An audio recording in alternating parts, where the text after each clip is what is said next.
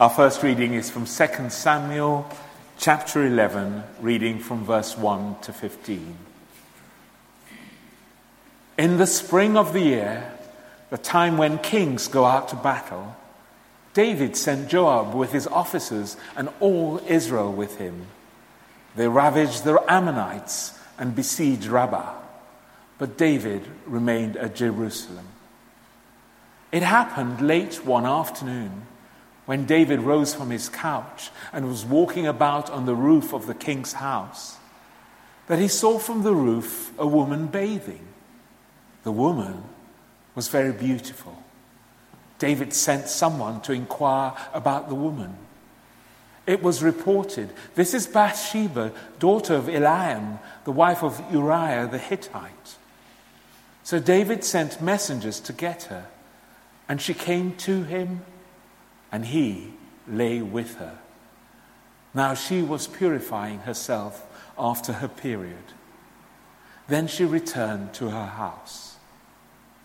The woman conceived, and she sent and told David, I am pregnant. So David sent word to Joab Send me Uriah the Hittite. And Joab sent Uriah to David. When Uriah came to him, David asked how Joab and the people fared and how the war was going. Then David said to Uriah, Go down to your house and wash your feet. Uriah went out of the king's house, and there followed him a present from the king. But Uriah slept at the entrance of the king's house with all the servants of his lord, and did not go down to his house. When they told David Uriah did not go down to his house, David said to Uriah, You've just come from a journey. Why did you not go down to your house? Uriah said to David, The ark and Israel and Judah remain in booths, and my lord Joab and the servants of my lord are camping in the open field. Shall I then go to my house to eat and to drink and to lie with my wife? As you live, and as your soul lives, I will not do such a thing. Then David said to Uriah, Remain here today also, and tomorrow I will send you back. So Uriah remained in Jerusalem that day. On the next day, David invited him to eat and drink in his presence and made him drunk. And in the evening, he went out to lie on his couch with the servants of his Lord.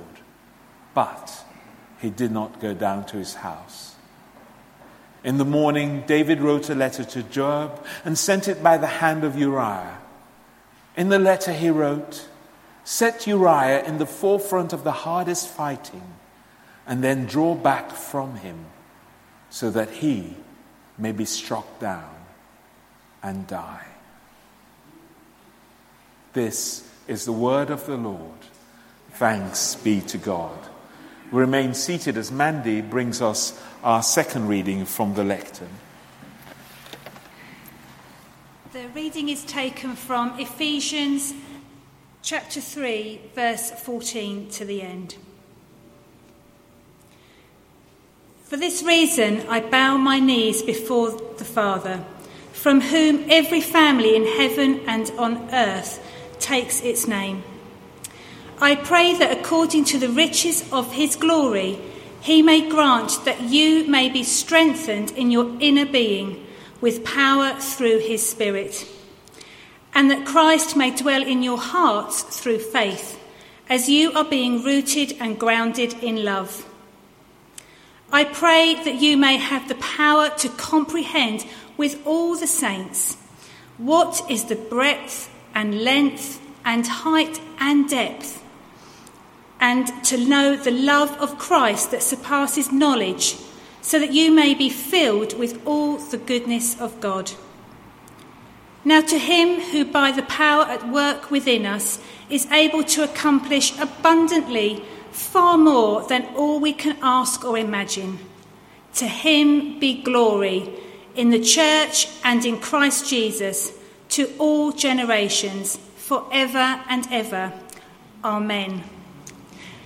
This is the word of the Lord. Thanks be to God. In a moment, uh, Eden will bring us the gospel reading from um, John's gospel. And I just need to bring, draw to your attention, I think Mark announced uh, two Sundays ago that uh, Eden would be leaving us uh, in a couple of weeks, will be his final Sunday. It's been a wonderful four years having him as uh, our worship director, worship coordinator and more of that anon on his final Sunday. But he's going to now come to the uh, pulpit to read us the gospel reading. Would you please stand?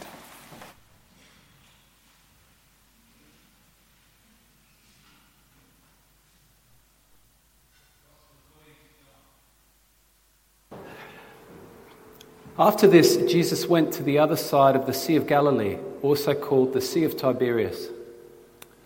A large crowd kept following him because they saw the signs that he was doing for the sick. Jesus went up the mountain and sat down there with his disciples. Now, the Passover, the festival of the Jews, was near. When he looked up and saw a large crowd coming towards him, Jesus said to Philip, Where are we to buy bread for these people to eat? He said this to test him, for he himself knew what he was going to do. Philip answered him, Six months' wages would not buy enough bread for each of them to get a little. One of his disciples, Andrew, Simon Peter's brother, said to him, There is a boy here who has five barley loaves and two fish. But what are they among so many people? Jesus said, Make the people sit down. Now there was a great deal of grass in the place, so they sat down, about 5,000 in all. Then Jesus took the loaves, and when he had given thanks, he distributed them to those who were seated so also the fish, as much as they wanted. When they were satisfied, he told his disciples, Gather up the fragments left over, so that nothing may be lost. So they gathered them up, and from the fragments of five barley loaves, left by those who had eaten, they filled twelve baskets. When the people saw the sign that he had done, they began to say, This is indeed the prophet who has come into the world. When Jesus realized that they were about to come and take him by force to make him king, he withdrew again to the mountain by himself. When evening came, his disciples went down to the sea, got into a boat, and started across the sea to Capernaum. It was now dark, and Jesus had not yet come to them. The sea became rough because a strong wind was blowing. When they had rowed about three or four miles, they saw Jesus walking on the sea coming near the boat, and they were terrified. But he said to them, It is I, do not be afraid. Then they wanted to take him into the boat, and immediately the boat reached the land to which they were going. This is the gospel of the Lord. Praise to you, O Christ. Thank you. Please be seated.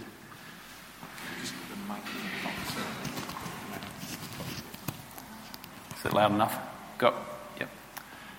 Thank you. Um, yes, I'll just open in prayer. Lord, thank you for this opportunity to share your word today. Um, and I just pray, Lord, that you give me the words you would have uh, for us all today, Lord, and that um, anything that's not of you would just fall away, but Lord, that your Holy Spirit would have your way in each of us. In Jesus' name, Amen. Well, um, there were a few different passages we had read, and the one um, I'd like to just start with uh, is actually the David passage that we had, the first one. David and Bathsheba. But I'd like to start um, not with the passage, but with some song lyrics, being the musician I am. And these are ones you might recognize. Well, I've heard there was a secret chord that David played, and it pleased the Lord. But you don't really care for music, do you? It goes like this the fourth, the fifth, the minor fall, the major lift. The baffled king composing hallelujah. Hallelujah, Hallelujah. Hallelujah. Hallelujah. David, David, man after God's own heart. David, David, the one who danced in joy before the Ark of the Covenant. David, David, composer of psalms and songs of hallelujah. You might recognize the song by Leonard Cohen, which enjoyed a big renaissance a few years ago. I think you could say that musically and lyrically it's almost a perfect song. The second verse in particular always gets me. Your faith was strong, but you needed proof. You saw her bathing on the roof. Her beauty in the moonlight overthrew you. her beauty in the moonlight overthrew you. David, David, man after God's own heart. David, David, the one who danced. David, David, adulterer. And what a bitter finale to the passage we had read today, where we, we read, In the morning, David wrote a letter to Joab and sent it by the hand of Uriah. That's Bathsheba's husband. In the letter, he wrote, Set Uriah in the front, forefront of the hardest fighting, then draw back from him, so that he may be struck down and die. David, David, man after God's own heart. David, David, the one who danced. David, David, murderer. Oh, well, we might say, these kind of stories just prove that God can use anybody. He can use King David, such a sinner, so he can use me. Well, you know, that's true in a way. But let's just pause for a minute and reflect how significant were those choices that King David made? How significant was that particular fall? First, the adultery. Although Bathsheba's beauty in the moonlight may indeed have overthrown him, it's clear from the passage that it wasn't exactly a situation where the great warrior king succumbed in the heat of the moment. On the contrary, it was quite a calculated step. Verse 4 says David sent messengers to get her, and she came to him, and he lay with her. Let's consider the question of power imbalance here. I mean, in this day and age, we're, we're hearing a lot, aren't we, of situations where, not to mention any names, but Hollywood media moguls use their power to um, basically force uh, younger women, on the whole, to have sexual relations with them. And the people afterwards, many years, say, I felt like I didn't have a choice. I felt like my whole career depended on this and that I couldn't say no. Well, if that's the case with a uh, Hollywood media mogul, what must it have been like for the wife of a soldier brought into the presence of the king of Israel? Do we think she really had a choice? And when news of Bathsheba's subsequent pregnancy comes to David, we see him go into a panic. In that passage, we heard about how he was trying to engineer Uriah to come home from the war and go and have a few nights at home. And we all know why. And when this didn't work, when Uriah the soldier proves to be more of a committed um, warrior than perhaps the king is at this point of time. David resolves to have him killed. Look at the cold hearted manipulation, placing Uriah in the front of the um, fighting and having the other soldiers pull back. David, David, man after God's own heart, how far you have fallen. What a tragedy. Now, it's been said that God allows this to happen um, when we read the stories of the kings in the Old Testament to demonstrate that it was never really his will for the people of Israel to have a king. Actually, he says as much to Samuel in, in the book of 1 Samuel. He says, Listen to all that the people are saying to you. It is not you they've rejected, they've rejected me as their king. So warn them solemnly and let them know what the king who will reign over them will claim as his rights.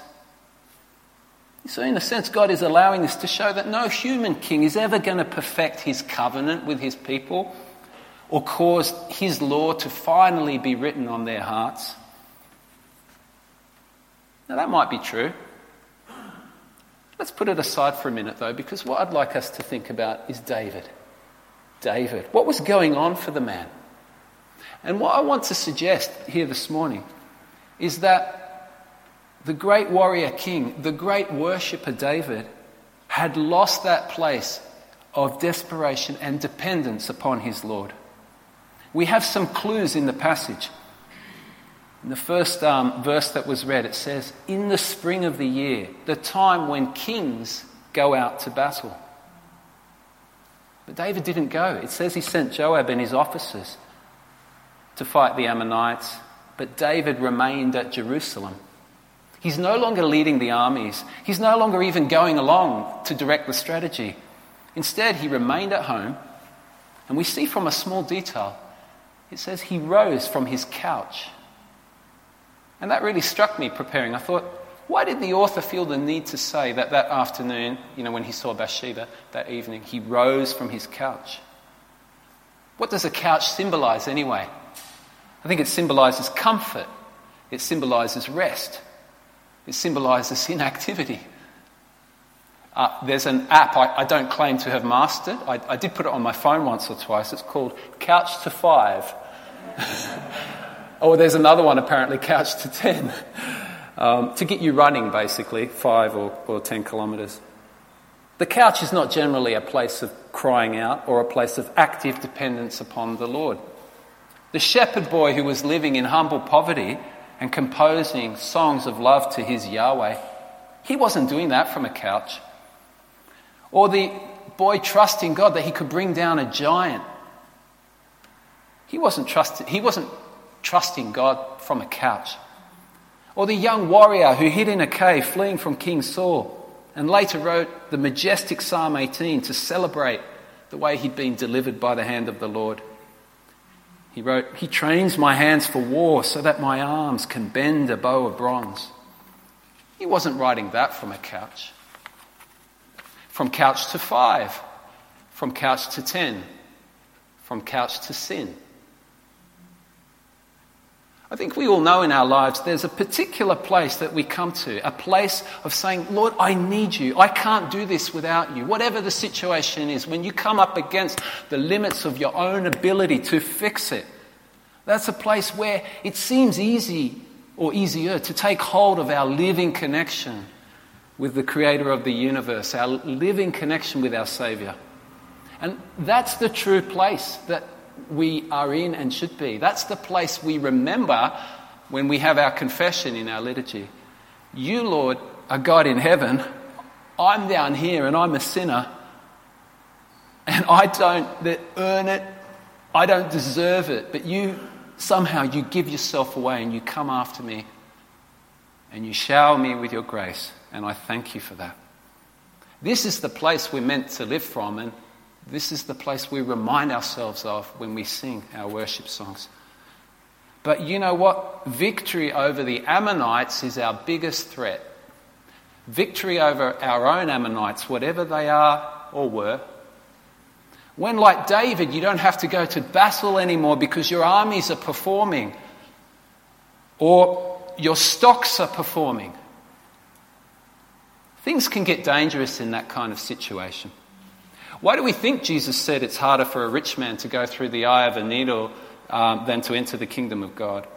Why do we think Jesus said, Blessed are the poor, or the poor in spirit, or the meek? Do you think he's exalting poverty for poverty's sake? No, he's not.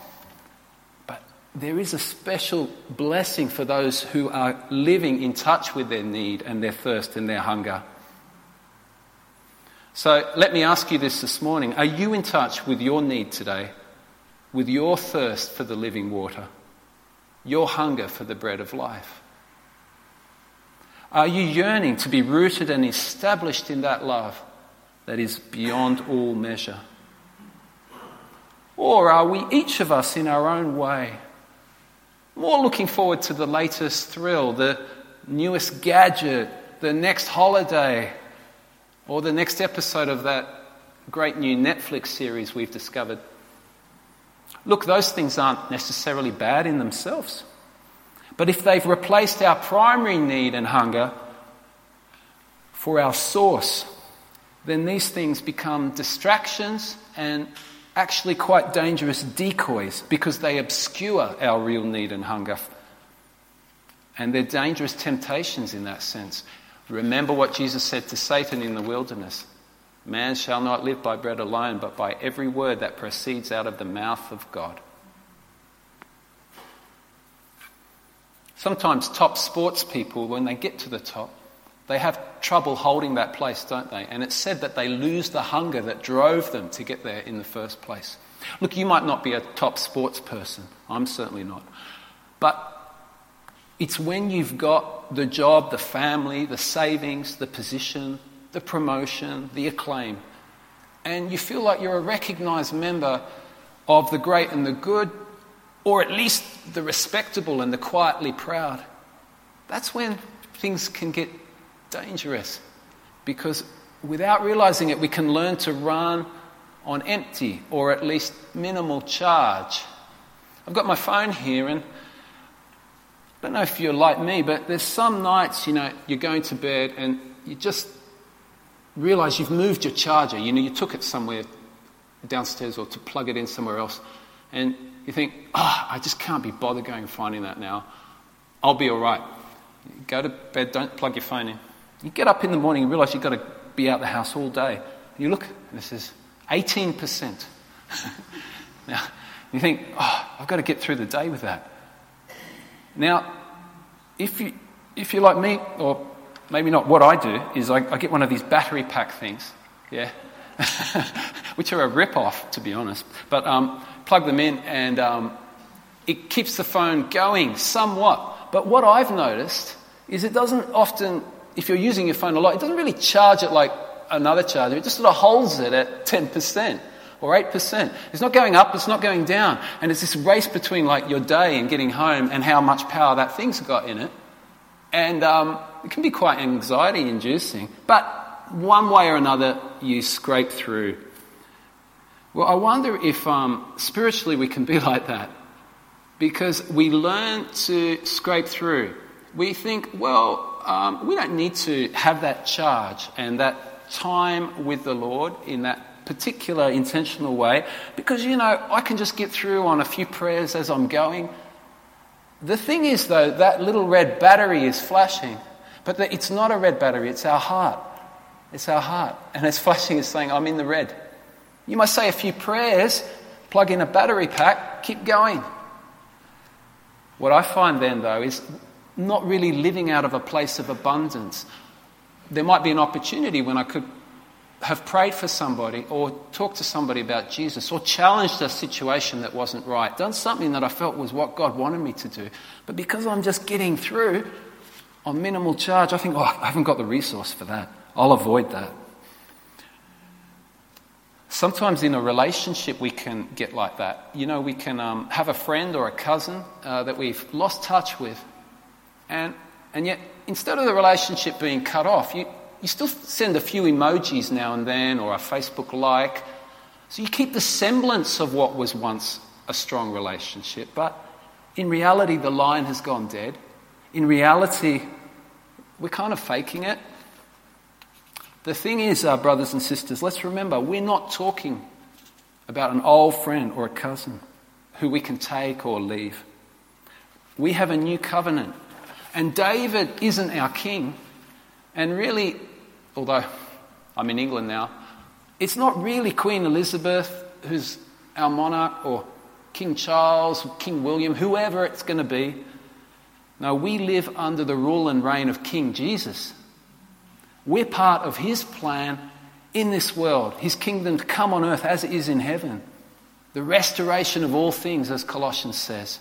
We're called to participate in that in a myriad of ways according to the gifts and passions he's given us the opportunities He sets in our path. And it's a mission of bringing blessing, blessing to the world, blessing to others. Not just bless me and my family and my little sphere, but bless others, bless the world. Wow, what a massive calling. But how can we live in that place and not just cruise around um, with our, the phones of our hearts kind of on that minimal charge? And I think really Paul gives us such a, a wonderful insight into how to do that in the Ephesians passage that we had read today. For this reason, I kneel before the Father, from whom his whole family in heaven and on earth derives its name. And he says later, I pray that being rooted and established in love, rooted and established. I think what that kind of means is instead of this silly little battery thing, it's like a super fast cable. If you've ever had one of those, cost a bit more money. Charges your phone really quickly, plug it into the mains.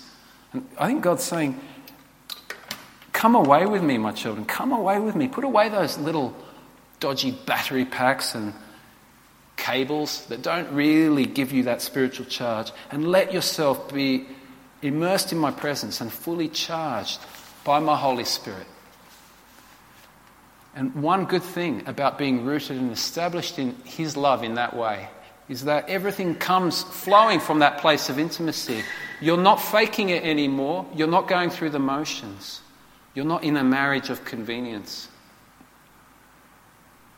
And at this point, um, I'd just like to say one thing. It's going to be my last opportunity, I think. But a while ago, I realized one reason I was coming here, it wasn't just for the worship or to be with you lovely people. Um, it was the witness that Bimbi was giving me daily. You know, when you work with someone, they don't sort of sit down and teach you, but you kind of learn it by osmosis being around them. And the thing about Bimbi is that you might not always agree with him, I'll grant you that. But the man, the man comes from a genuine place of intimacy with the Lord. His leadership comes from that place. And it's, it's overwhelmingly clear. In the words of Mark Lavender, who, who said this phrase to me, he said, The thing Bimby's got is spiritual credibility. And that's because his leadership is coming from his daily walk with the Lord, his daily time. He gets up in the night, he spends that time with the Lord. And for me, I guess I realized a big part of coming here was just being around Bimby, having him model that to me and hopefully encourage me to become a bit like that myself. So, just to conclude then, where are we, each of us today? Where are we on the battery scale in terms of our Lord and Saviour? I mean, look, it's wonderful we're here back singing. It's just so good uh, having kind of gone through this desert of no singing. But in the end, it's not even singing together that's going to do it. It's each of us individually going to the Lord and having that relationship and keeping it real with the Lord. Um, are you facing temptation yourself at the moment? You know, we talked about King David, but are you facing it? Are you in a dangerous place for some reason? Or is it another type of temptation? Is it a temptation just to draw back, to only come to church once in a blue moon? You know, are you feeling dry in your own spiritual life, like you're at 5% and just hovering there and struggling? Or even worse, so you're at 5% and you don't really care. Perhaps I'm really off the mark and you're kind of 50 or 60 or 70%. And you think, no, no, I'm doing pretty well. Well, i tell you what, that's great, but there's more. Focus on that extra 30 or 20 that's missing. Because Paul says in the passage, My prayer is that you be filled to the measure with the fullness of God, 100%. Let's go after that. Uh, years ago, I had another pastor, talking about Bimby, but another pastor who'd been um, with the outlaw bikers. It's a very different kind of life. And when he came to faith, somehow, as a young man, he rode his motorcycle to a monastery and asked a Franciscan, You know, what should I do? I've become a Christian, but I don't know what to do. And he said, It's quite simple, my son. There's three things you should do read your Bible, pray, and go to church. And it sounds so simple, but I tell you what, I don't think you can beat it. Read your Bible, pray, and go to church. I want to challenge all of us about those three things. And one concrete thing you might consider, if you're feeling challenged, is what I'll call my 30 minute challenge. Try just having, just giving the Lord 30 minutes of time every day. Shut in time. When Jesus says, when you pray, shut the door. So, not while you're doing the dishes or something else, but just give the Lord 30 minutes, just you and Him. 30 minutes of time where you might put some worship music on, pray to Him, or read your Bible, do a Bible in a year plan, and, and journal. Just ask the Lord, what, what are you saying to me today through these passages? It might just be one sentence that you feel He's saying. Write Him a little prayer if you're not sure what He might be saying, and keep track of it. Try that for a month, 30 minutes a day. Don't have to read people's commentaries. You don't have to dilute it by watching YouTube clips and, and things. Just give Him that time. See what happens. So um, that's pretty much it. Let's um, just be encouraged to get to that place of um, a super fast cable connection with the Lord, which is what He offers us through His Holy Spirit. It's not something that we earn or deserve, but He gives it away to us. All we have to do is ask. So if you'd just like to um, pray with me now for a minute, I just encourage you close your eyes as the band comes up, comes back up. The band could come back up. Thanks. We're just going to close our eyes, hold out our hands if you like in prayer. We're just going to ask the Lord to download this sense of a living connection upon us afresh. And I'll pray the words of the, the wonderful passage in Ephesians, the prayer for the Ephesians, and try and make it a prayer for us today. Lord Jesus, would you come? Would you come by your Holy Spirit right now, Lord? For this reason, Lord, I, I kneel before you, Father, from whom your whole family in heaven and on earth derives its name. I pray that out of your glorious riches, Lord, you would strengthen all of us here and watching online, all of your people here at St. Paul's in this community. Um, through your Spirit and with your power in our innermost being, so that Christ would truly dwell in our hearts through faith. And I pray that being rooted and established in love, we would have power together with all your followers, Lord, to grasp how deep and wide and long and high is the love of Christ. And to know this love that surpasses all knowledge, that we would be filled to the measure with the fullness of God. In Jesus' mighty name, Amen.